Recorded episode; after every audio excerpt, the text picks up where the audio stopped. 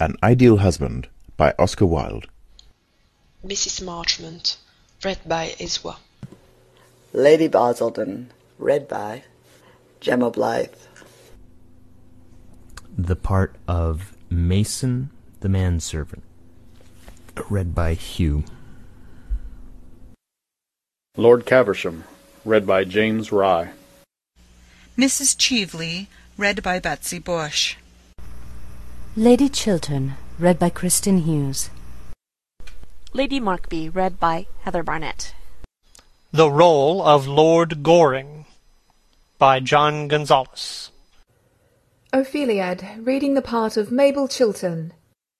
Mr. Montford, read by Matthew Walton. Sir Robert Chiltern, read by David Barnes. Vicomte de Nanjac, by Juha Freud. James, read by Chris Gorringe. Harold, a footman, read by Zachary Brewster Geisz. Phipps, by Juha Freud. First Act Scene The Octagon Room at Sir Robert Chiltern's house in Grosvenor Square. The room is brilliantly lighted and full of guests. At the top of the staircase stands Lady Chiltern, a woman of grave Greek beauty, about twenty-seven years of age. She receives the guests as they come up. Over the well of the staircase hangs a great chandelier with wax lights, which illumine a large eighteenth-century French tapestry, representing the triumph of love, from a design by Boucher, that is stretched on the staircase wall. On the right is the entrance to the music-room. The sound of a string quartet is faintly heard. The entrance on the left leads to other reception rooms. Mrs. Marchmont and Lady Basildon, two very pretty women, are seated together on a Louis XVI sofa. They are types of exquisite fragility. Their affectation of manner has a delicate charm. Watteau would have loved to paint them. Going on to the Hartlocks tonight, Margaret? I suppose so. Are you? Yes. Horribly tedious parties they give, don't they? Horribly tedious. Never know why I go. Never know why I go anywhere. I come here to be educated. Ah, I hate being educated. So do I. It puts one almost on a level with the commercial classes, doesn't it? But dear Gertrude Chilterns is always telling me that I should have some serious purpose in life, so I come here to try to find one. Looking round through her lorgnette. I don't see anybody here tonight whom one could possibly call a serious purpose. The man who took me in to dinner talked to me about his wife the whole time. How very trivial of him! Terribly trivial. What did your man talk about? About myself? Languidly. And were you interested? Shaking her head. Not in the smallest degree. What martyrs we are, dear Margaret. Rising. And how well it becomes us, Olivia. They rise and go towards the music-room. The Vicomte de Nanjac, a young attaché known for his neckties and his Anglomania, approaches with a low bow and enters into conversation, announcing guests from the top of the staircase. Mr. and Lady Jane Barford, Lord Caversham. Enter Lord Caversham, an old gentleman of seventy, wearing the riband and star of the Garter, a fine Whig type, rather like a portrait by Lawrence. Good evening, Lady Chiltern. Has my good-for-nothing young son been here? Smiling. I don't think Lord Goring has arrived yet. Coming up to Lord Caversham. Why do you call Lord Goring good for nothing? Mabel Chiltern is a perfect example of the English type of prettiness, the apple blossom type. She has all the fragrance and freedom of a flower. There is a ripple after ripple of sunlight in her hair, and the little mouth, with its parted lips, is expectant, like the mouth of a child. She has the fascinating tyranny of youth, and the astonishing courage of innocence.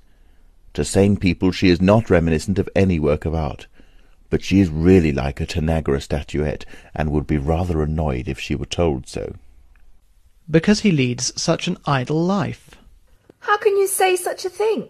Why, he rides in the Row at ten o'clock in the morning, goes to the opera three times a week, changes his clothes at least five times a day, and dines out every night of the season. You don't call that leading an idle life, do you? Looking at her with a kindly twinkle in his eyes. You are a very charming young lady. How sweet of you to say that, Lord Caversham. Do come to us more often. You know we are always at home on Wednesdays, and you look so well with your star. Never go anywhere now. Sick of London society. Shouldn't mind being introduced to my own tailor. He always votes on the right side. But object strongly to being sent down to dinner with my wife's milliner. Never could stand Lady Caversham's bonnets. Oh, I love London society. I think it has immensely improved. It is entirely composed now of beautiful idiots and brilliant lunatics. Just what society should be. Hum. Which is Goring? Beautiful idiot? Or the other thing? Gravely. I have been obliged for the present to put Lord Goring into a class quite by himself. But he is developing charmingly. Into what? With a little curtsy. I hope to let you know very soon, Lord Caversham. Announcing guests. Lady Markby, Mrs. Cheveley. Enter Lady Markby and Mrs. Cheveley. Lady Markby is a pleasant, kindly, popular woman with grey hair à la marquise and good lace. Mrs. Cheveley, who accompanies her, is tall and rather slight, lips very thin and highly coloured, a line of scarlet on a pallid face, Venetian red hair, aquiline nose, and long throat. Rouge accentuates the natural paleness of her complexion, grey-green eyes that move restlessly. She is in heliotrope, with diamonds. She looks rather like an orchid, and makes great demands on one's curiosity. In all her movements she is extremely graceful, a work of art on the whole, but showing the influence of too many schools. Good evening, dear Gertrude. So kind of you to let me bring my friend Mrs. Cheveley. Two such charming women should know each other. Advances towards Mrs. Cheveley with a sweet smile, then suddenly stops and bows rather distantly. I think Mrs. Cheveley and I have met before. I did not know she had married a second time. Genially. Ah, nowadays people marry as often as they can, don't they? It is most fashionable. To Duchess of Marlborough. Dear Duchess, and how is the Duke? Brain still weak, I suppose? Well, that is only to be expected, is it not? His good father was just the same. There's nothing like race, is there? Playing with her fan. But have we really met before, Lady Chiltern? I can't remember where. I have been out of England for so long. We were at school together, Mrs. Cheveley. Superciliously. Indeed. I have forgotten all about my school days. I have a vague impression that they were detestable. Coldly. I am not surprised. In her sweetest manner. Do you know, I am quite looking forward to meeting your clever husband, Lady Chiltern. Since he has been at the Foreign Office, he has been so much talked of in Vienna. They actually succeed in spelling his name right in the newspapers. That in itself is fame on the Continent. I hardly think there will be much in common between you and my husband, Mrs. Cheveley. Moves away. Ah, chère madame, quelle surprise! I have not seen you since Berlin. Not since Berlin, Viscount. Five years ago. And you are younger and more beautiful than ever. How do you manage it? By making it a rule only to talk to perfectly charming people like yourself. Oh, you flatter me. You butter me, as they say here. Do they say that here? How dreadful of them. Yes, they have a wonderful language. It should be more widely known. Sir Robert Chiltern enters, a man of forty, but looking somewhat younger, clean-shaven with finely cut features, dark-haired and dark-eyed, a personality of mark. Not popular, few personalities are, but intensely admired by the few and deeply respected by the many. The note of his manner is that of perfect distinction, with a slight touch of pride. One feels that he is conscious of the success he has made in life. A nervous temperament, with a tired look. The firmly chiselled mouth and chin contrast strikingly with the romantic expression in the deep-set eyes. The variance is suggestive of an almost complete separation of passion and intellect, as though thought and emotion were each isolated in its own sphere through some violence of will power. There is nervousness in the nostrils and in the pale, thin, pointed hands. It would not be accurate to call him picturesque. Picturesqueness cannot survive the House of Commons. But Van Dyck would have liked to have painted his head. Good evening, Lady Markby. I hope you've brought Sir John with you. Oh, I have brought a much more charming person than Sir John. Sir John's temper since he has taken seriously to politics has become quite unbearable. Really, now that the House of Commons is trying to become useful, it does a great deal of harm. I hope not, Lady Markby. At any rate, we do our best to waste the public time, don't we? But who is this charming person you've been kind enough to bring to us? Her name is Mrs. Cheveley. One of the Dorsetshire Cheveleys, I suppose, but I really don't know. Families are so mixed nowadays. Indeed, as a rule, everybody turns out to be somebody else. Mrs. Cheveley? I seem to know the name. She has just arrived from Vienna. Ah, yes, I think I know whom you mean. Oh, she goes everywhere there, and has such pleasant scandals about all her friends. I really must go to Vienna next winter. I hope there is a good chef at the embassy. If there is not, the ambassador will certainly have to be recalled. Pray point out Mrs. Cheveley to me. I should like to see her. Let me introduce you. To Mrs. Cheveley. My dear, Sir Robert Chiltern is dying to know you. Bowing. Everyone is dying to know the brilliant Mrs. Cheveley. Our attachés at Vienna write to us about nothing else. Thank you, Sir Robert. An acquaintance that begins with a compliment is sure to develop into a real friendship. It starts in the right manner. And I find that I know Lady Chiltern already. Really? Yes, she has just reminded me that we were at school together. I remember it perfectly now. She always got the good conduct prize. I have a distinct recollection of Lady Chiltern always getting the good conduct prize. Smiling. And what prizes did you get, Mrs. Cheveley? My prizes came a little later on in life. I don't think any of them were for good conduct. I forget. I'm sure they were for something charming. I don't know that women are always rewarded for being charming. I think they are usually punished for it. Certainly more women grow old nowadays through the faithfulness of their admirers than through anything else. At least that is the only way I can account for the terribly haggard look of most of your pretty women in London. What an appalling philosophy that sounds! To attempt to classify you, Mrs. Cheveley, would be an impertinence. But may I ask, at heart, are you an optimist or a pessimist? Those seem to be the only two fashionable religions left to us nowadays. Oh, I'm neither. Optimism begins in a broad grin, and pessimism ends with blue spectacles. Besides, they are both of them merely poses. You prefer to be natural? Sometimes, but it is such a very difficult pose to keep up. What would those modern psychological novelists of whom we hear so much say to such a theory as that? Ah, the strength of women comes from the fact that psychology cannot explain us. Men can be analyzed, women merely adored. You think science cannot grapple with the problem of women? Science can never grapple with the irrational. That is why it has no future before it in this world. And women represent the irrational. Well-dressed women do. With a polite bow. I fear I could hardly agree with you there. But do sit down. And now tell me, what makes you leave your brilliant Vienna for our gloomy London? Or perhaps the question is indiscreet. Questions are never indiscreet. Answers sometimes are. Well, at any rate, may I know if it is politics or pleasure? Politics are my only pleasure. You see, nowadays it is not fashionable to flirt until one is forty, or to be romantic till one is forty-five.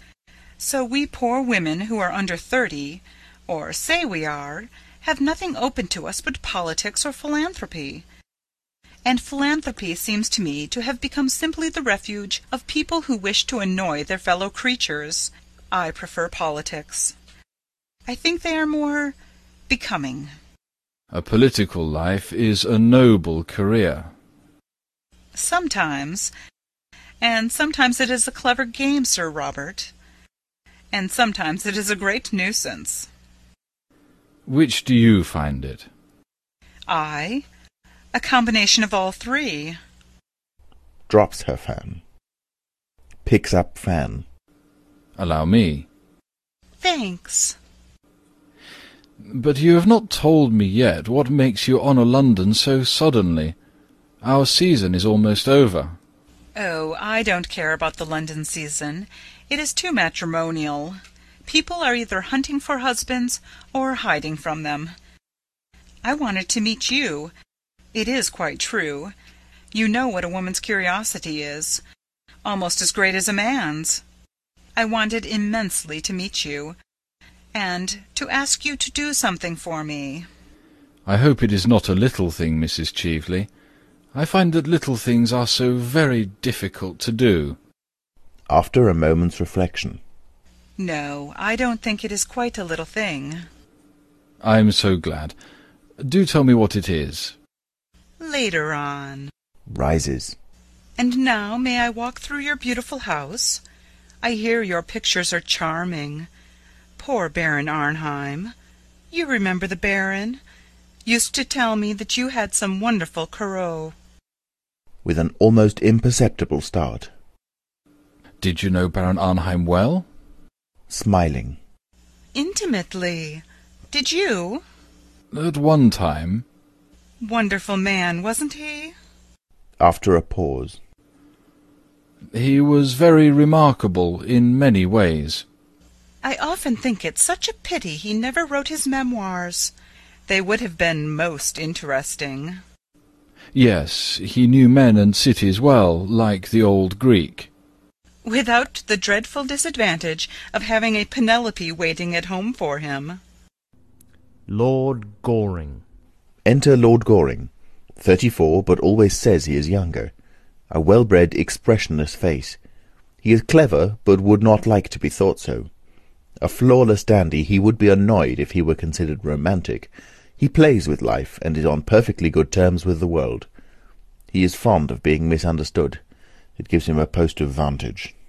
Good evening, my dear Arthur. Mrs. Cheveley, allow me to introduce to you Lord Goring, the idlest man in London. I have met Lord Goring before. Bowing. I did not think you would remember me, Miss Cheveley. My memory is under admirable control. And are you still a bachelor? I believe so.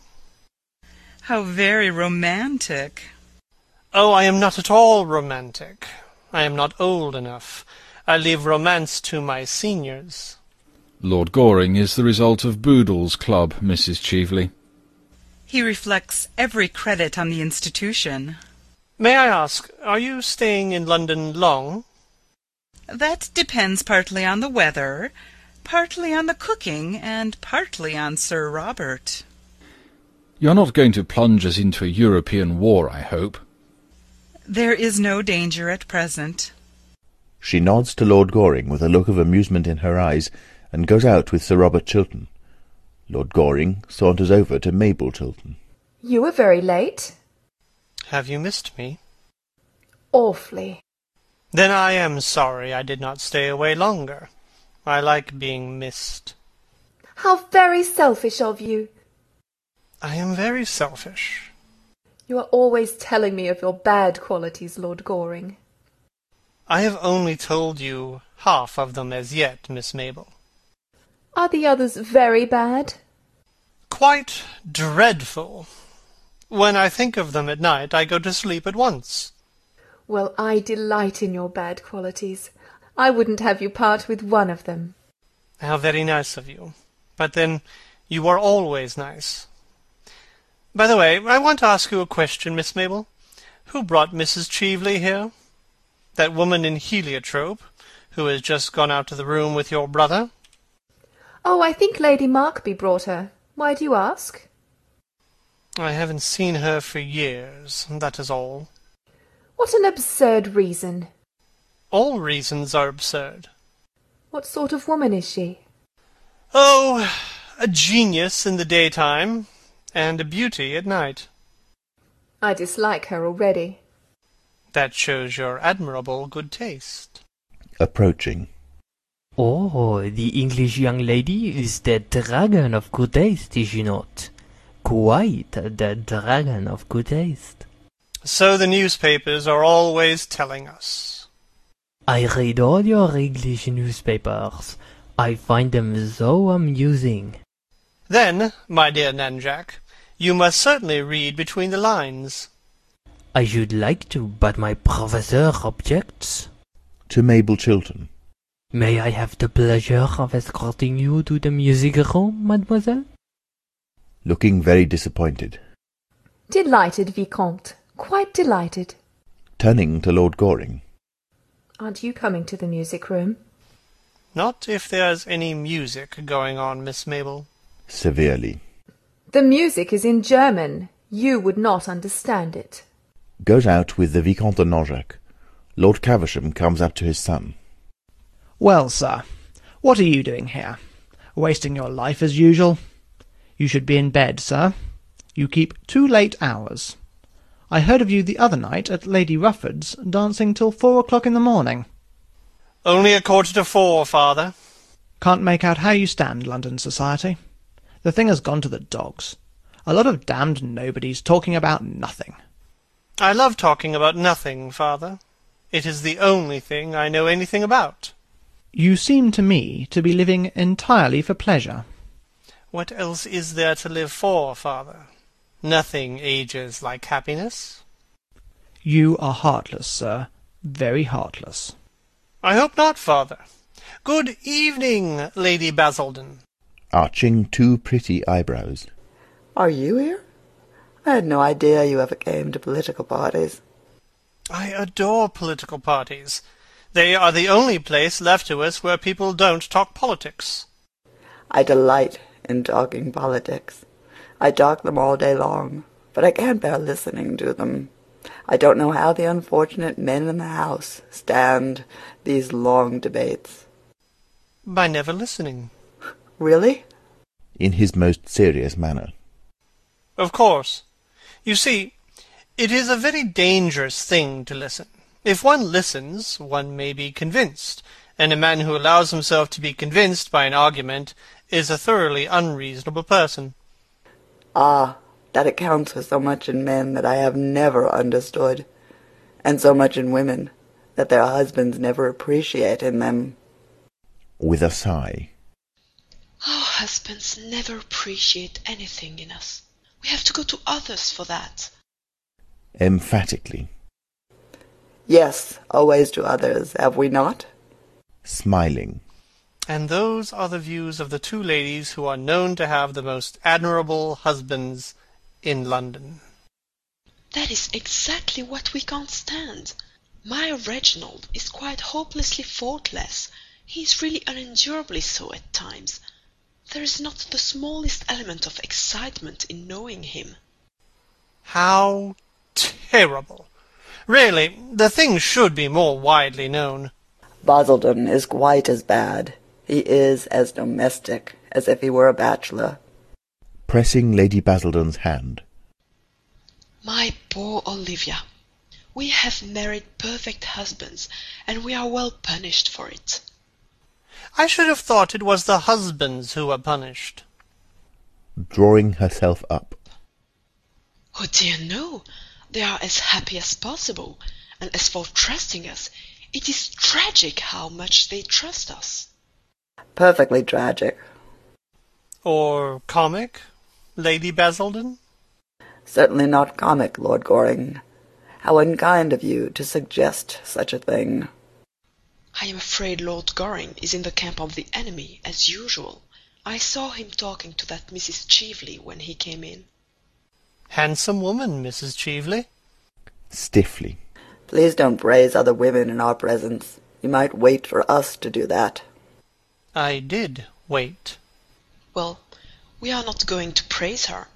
I hear she went to the opera on Monday night, and told Tommy Rufford at supper that, as far as she could see, London society was entirely made up of dowdies and dandies. She's quite right, too.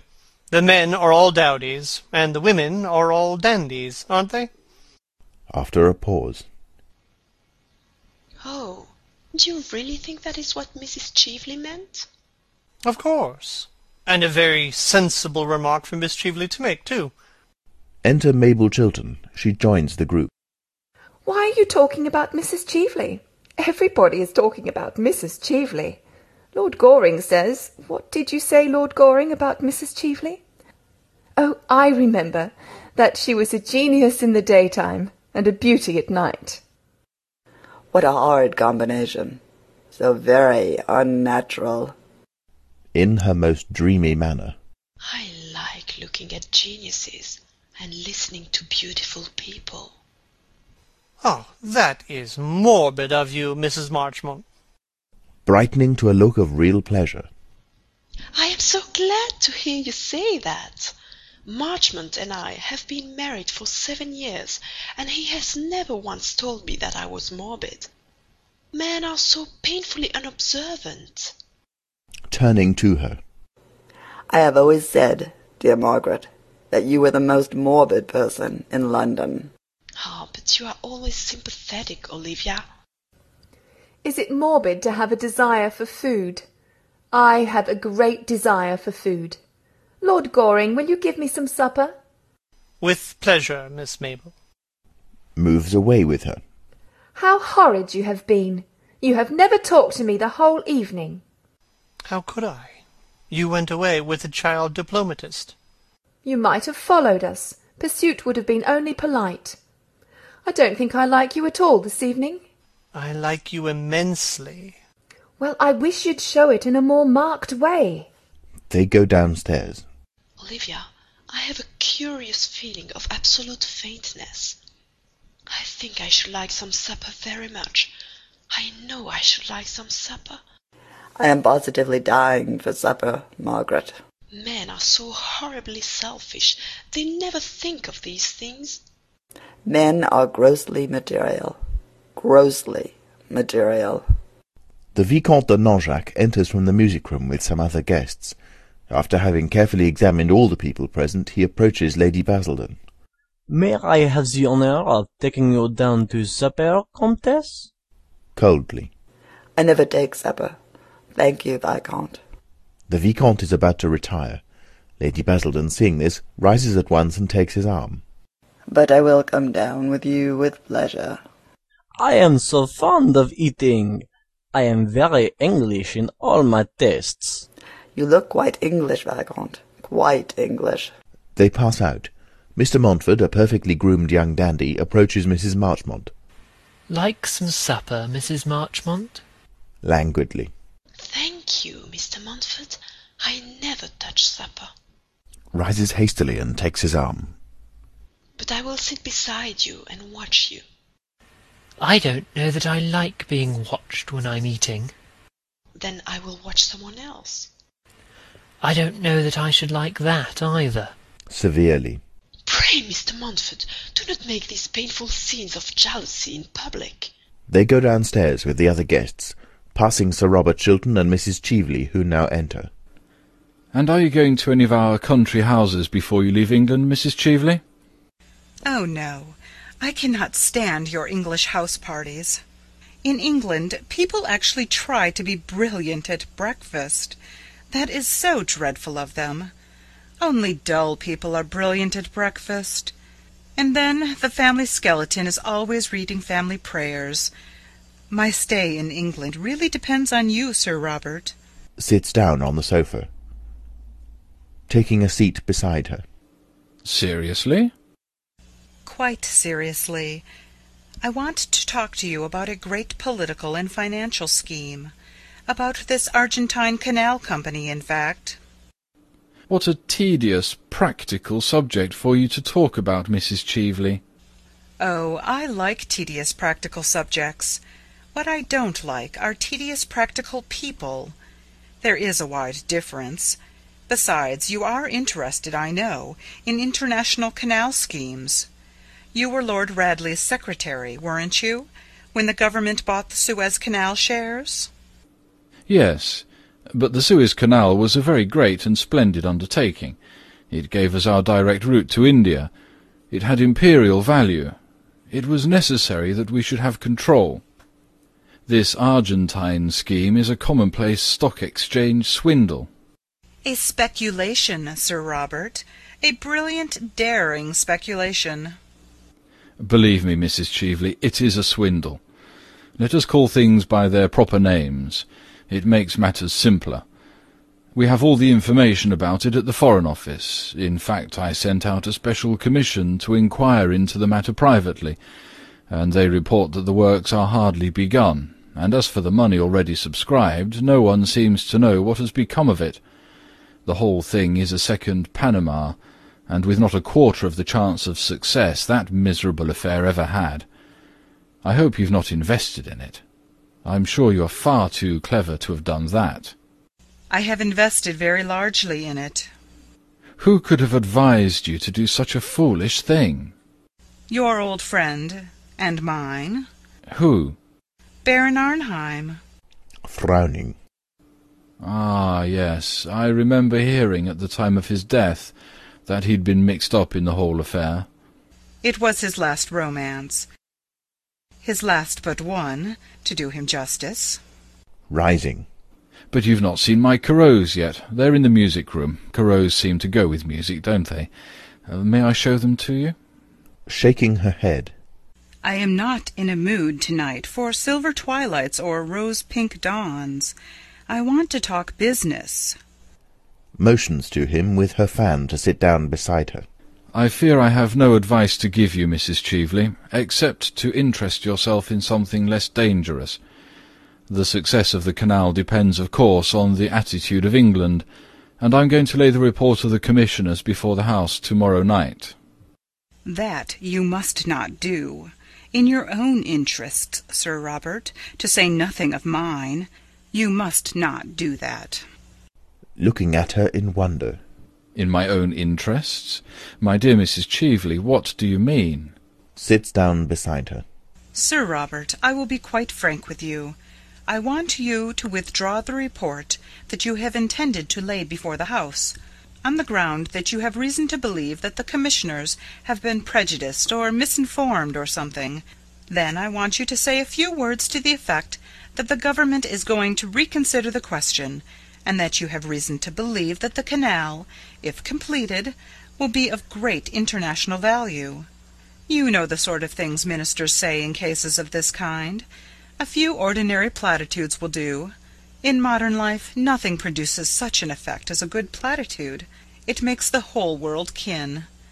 Will you do that for me? Mrs. Cheveley, you cannot be serious in making me such a proposition. I am quite serious. Coldly. Pray allow me to believe that you are not.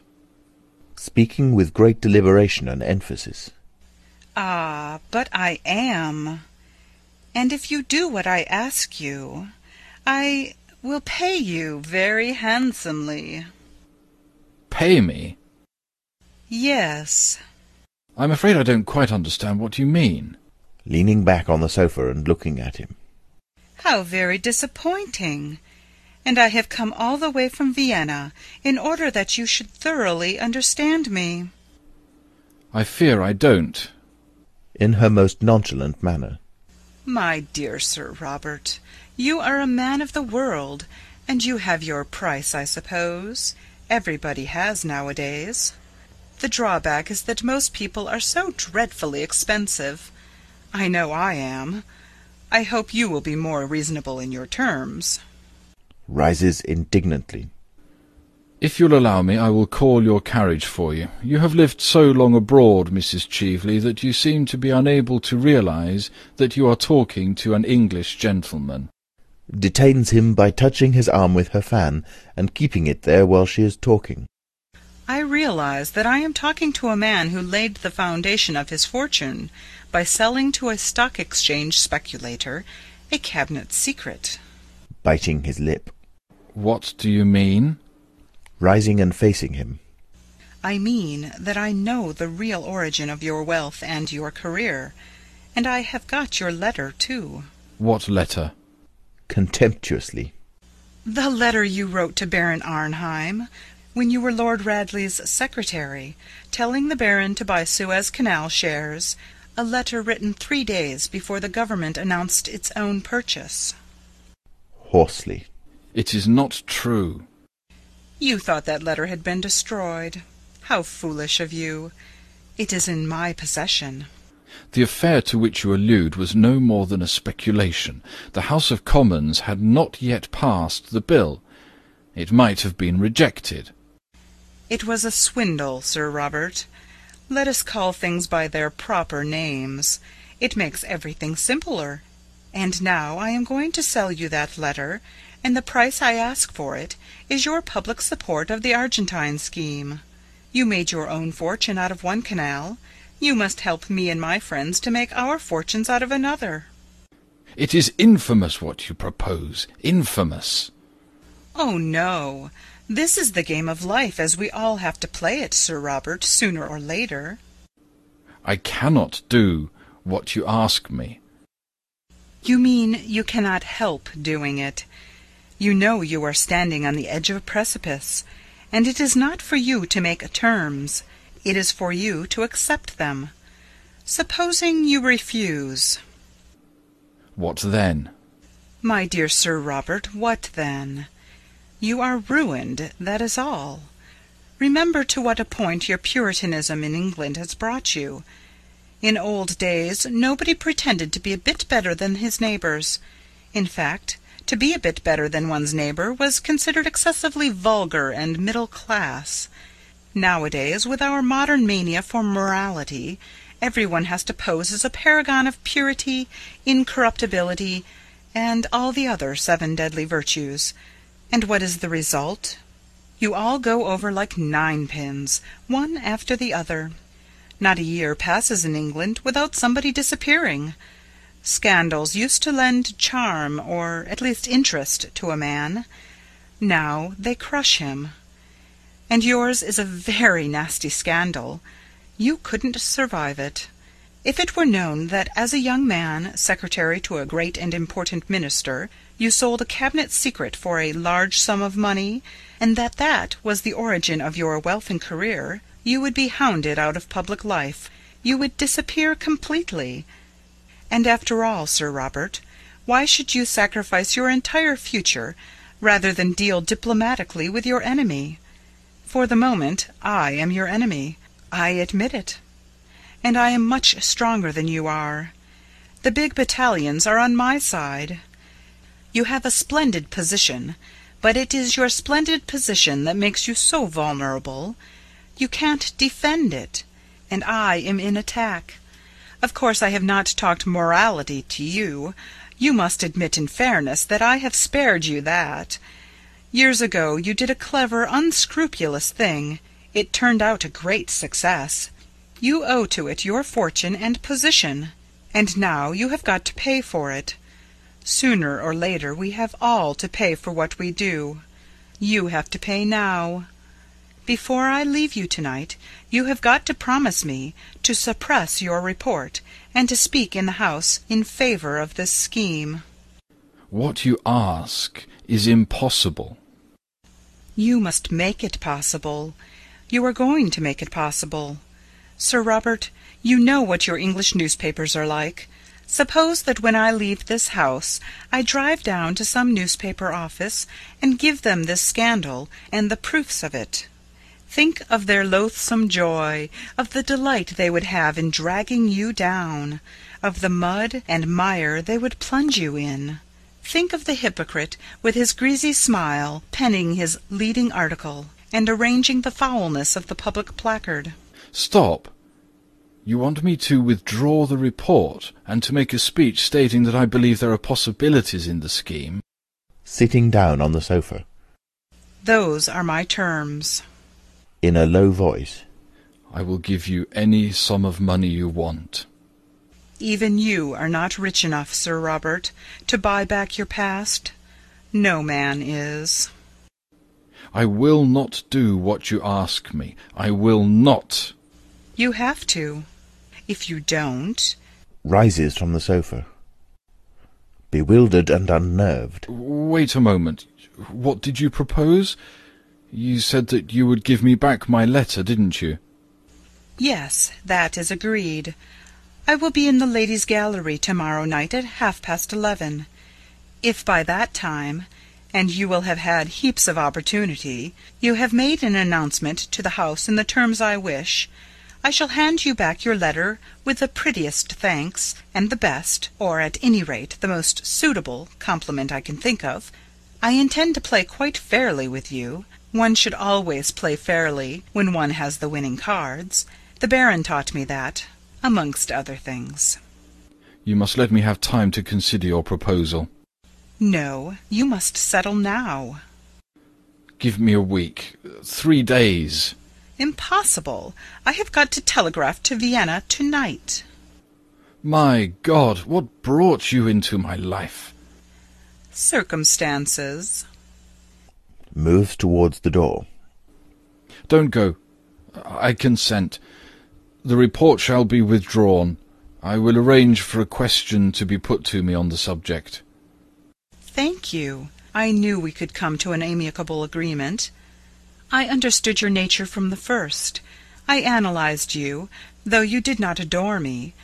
And now you can get my carriage for me, Sir Robert. I see the people coming up from supper, and Englishmen always get romantic after a meal, and that bores me dreadfully. Exit Sir Robert Chiltern. Enter guests. Lady Chiltern, Lady Markby, Lord Caversham, Lady Basildon, Mrs. Marchmont, Vicomte de Nanjac, Mr. Montford. Well, dear Mrs. Cheveley, I hope you have enjoyed yourself. Sir Robert is very entertaining, is he not? Most entertaining. I have enjoyed my talk with him immensely. He has had a very interesting and brilliant career, and he has married a most admirable wife. Lady Chiltern is a woman of the very highest principles, I am glad to say. I am a little too old now myself to trouble about setting a good example, but I always admire people who do. And Lady Chiltern has a very ennobling effect on life, though her dinner parties are rather dull sometimes. But one can't have everything, can one? And now I must go, dear. Shall I call for you tomorrow? Thanks. We might drive in the park at five. Everything looks so fresh in the park now. Except the people. Perhaps the people are a little jaded. I have often observed that the season as it goes on produces a kind of softening of the brain. However, I think anything is better than high intellectual pressure. That is the most unbecoming thing there is. It makes the noses of the young girls so particularly large, and there is nothing so difficult to marry as a large nose. Men don't like them. Good night, dear. To Lady Chiltern. Good night, Gertrude. Goes out on Lord Caversham's arm. What a charming house you have, Lady Chiltern. I have spent a delightful evening. It has been so interesting getting to know your husband. Why did you wish to meet my husband, Mrs. Cheveley? Oh, I will tell you. I wanted to interest him in this Argentine Canal scheme, of which I dare say you have heard, and I found him most susceptible susceptible to reason, I mean a rare thing in a man. I converted him in ten minutes. He is going to make a speech in the House tomorrow night in favour of the idea. We must go to the ladies' gallery and hear him. It will be a great occasion. There must be some mistake. That scheme could never have my husband's support. Oh, I assure you it's all settled. I don't regret my tedious journey from Vienna now. It has been a great success. But of course, for the next twenty-four hours the whole thing is a dead secret. Gently. A secret? Between whom? With a flash of amusement in her eyes. Between your husband and myself. Entering. Your carriage is here, Mrs. Cheveley. Thanks. Good evening, Lady Chiltern. Good night, Lord Goring. I am at Claridge's. Don't you think you might leave a card? If you wish it, Mrs. Cheveley. Oh, don't be so solemn about it, or I shall be obliged to leave a card on you. In England I suppose that would hardly be considered en règle. Abroad we are more civilized. Will you see me down, Sir Robert? Now that we have both the same interests at heart, we shall be great friends, I hope. Sails out on Sir Robert Chiltern's arm. Lady Chiltern goes to the top of the staircase and looks down at them as they descend. Her expression is troubled. After a little time she is joined by some of the guests, and passes with them into another reception room. What a horrid woman! You should go to bed, Miss Mabel. Lord Goring! My father told me to go to bed an hour ago. I don't see why I shouldn't give you the same advice. I always pass on good advice. It is the only thing to do with it.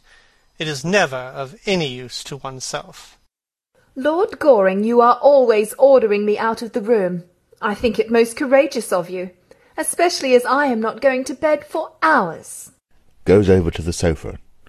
You can come and sit down if you like, and talk about anything in the world, except the Royal Academy, Mrs. Cheveley, or novels in Scotch dialect. They are not improving subjects. Catches sight of something that is lying on the sofa, half hidden by the cushion. What is this? Someone has dropped a diamond brooch. Quite beautiful, isn't it? Shows it to him. I wish it was mine. But Gertrude won't let me wear anything but pearls, and I am thoroughly sick of pearls. They make one look so plain, so good, and so intellectual. I wonder whom the brooch belongs to. I wonder who dropped it. It is a beautiful brooch. It is a handsome bracelet. It isn't a bracelet, it's a brooch. It can be used as a bracelet. Takes it from her, and, pulling out a green letter case, puts the ornament carefully in it, and replaces the whole thing in his breast pocket with the most perfect sang-froid. What are you doing? Miss Mabel, I'm going to make a rather strange request to you. Eagerly. Oh, pray do. I have been waiting for it all the evening. Is a little taken aback, but recovers himself. Uh, don't mention to anybody that I have taken charge of this brooch. Should anyone write and claim it, let me know at once. That is a strange request. Well, you see, I gave this brooch to somebody once, years ago. You did? Yes. Lady Chiltern enters alone. The other guests have gone. Then I shall certainly bid you good night. Good night, Gertrude. Exit.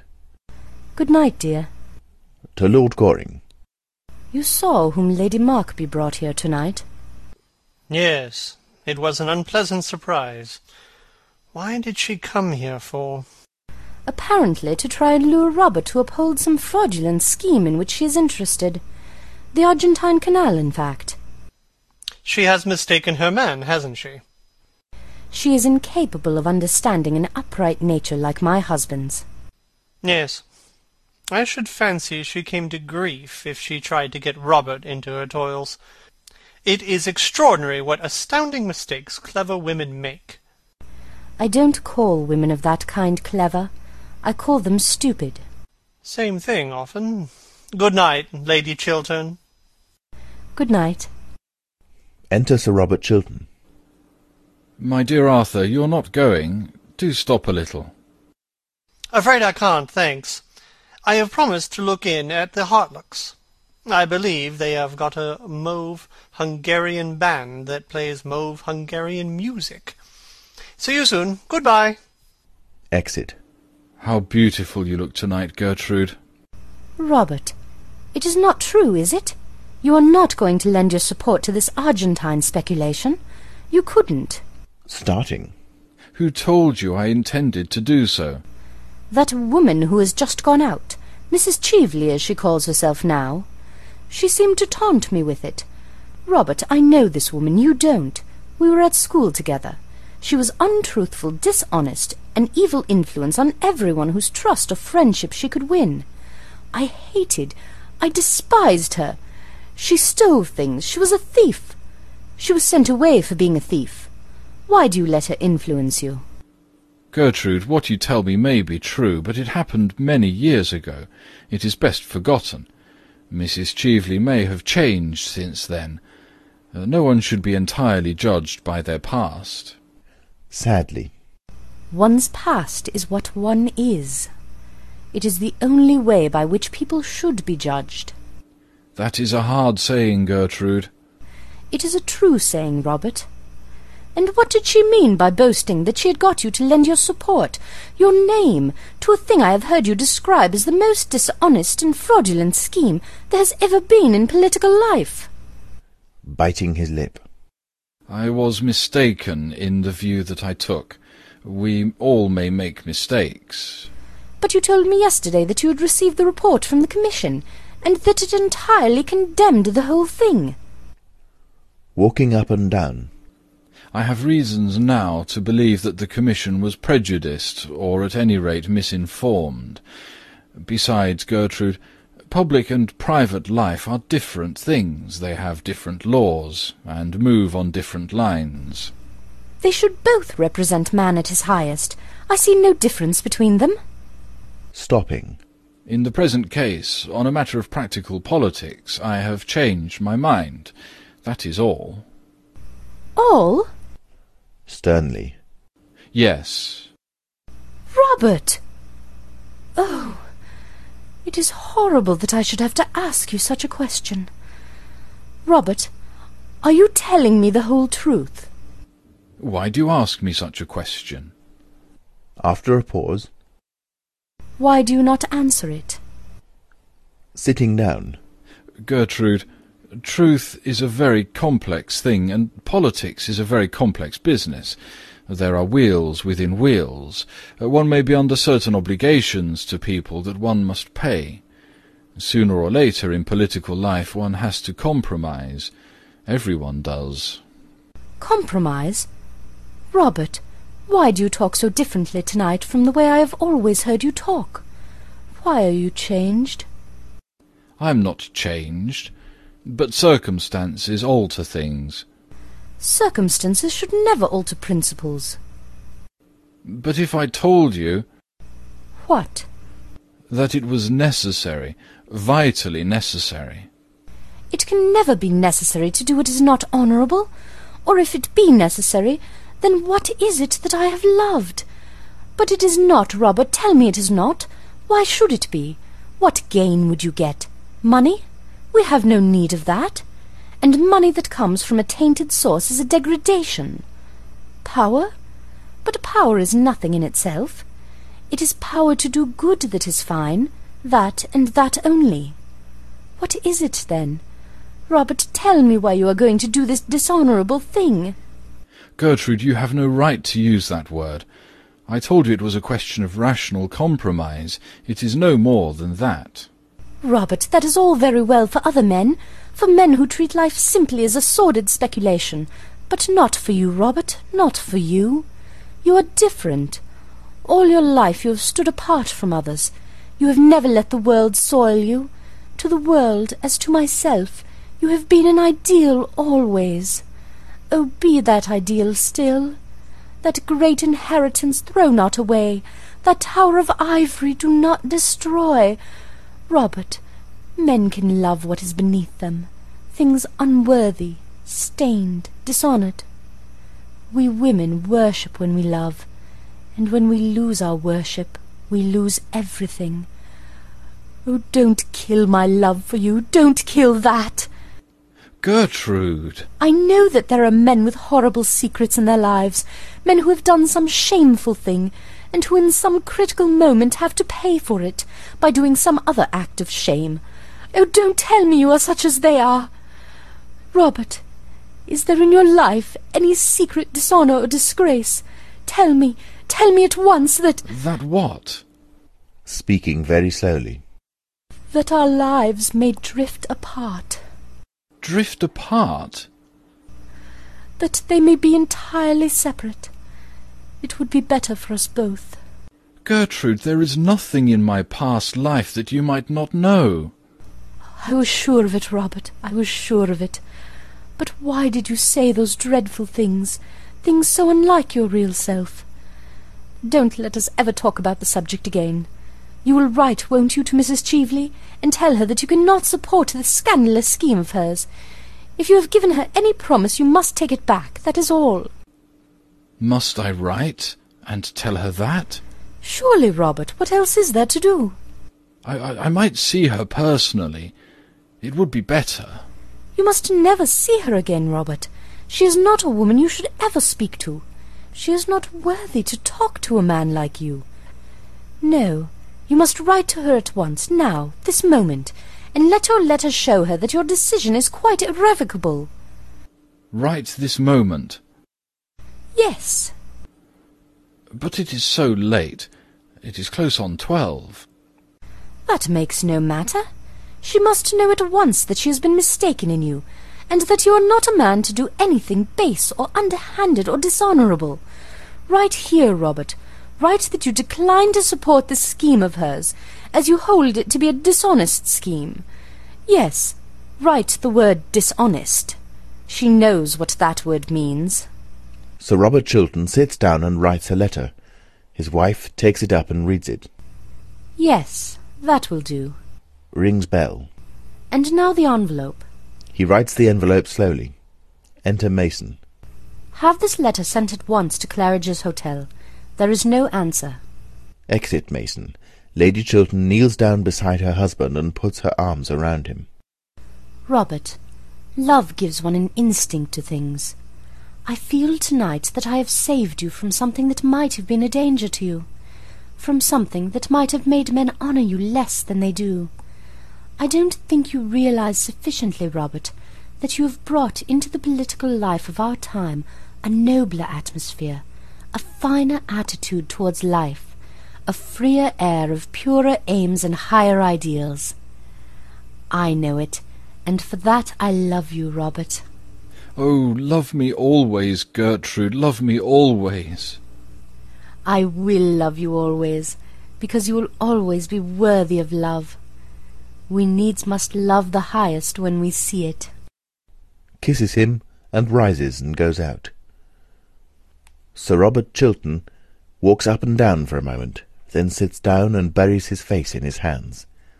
The servant enters and begins pulling out the lights. Sir Robert Chiltern looks up. Put out the lights, Mason. Put out the lights. The servant puts out the lights. The room becomes almost dark. The only light there is comes from the great chandelier that hangs over the staircase and illumines the tapestry of the triumph of love. End of Act One.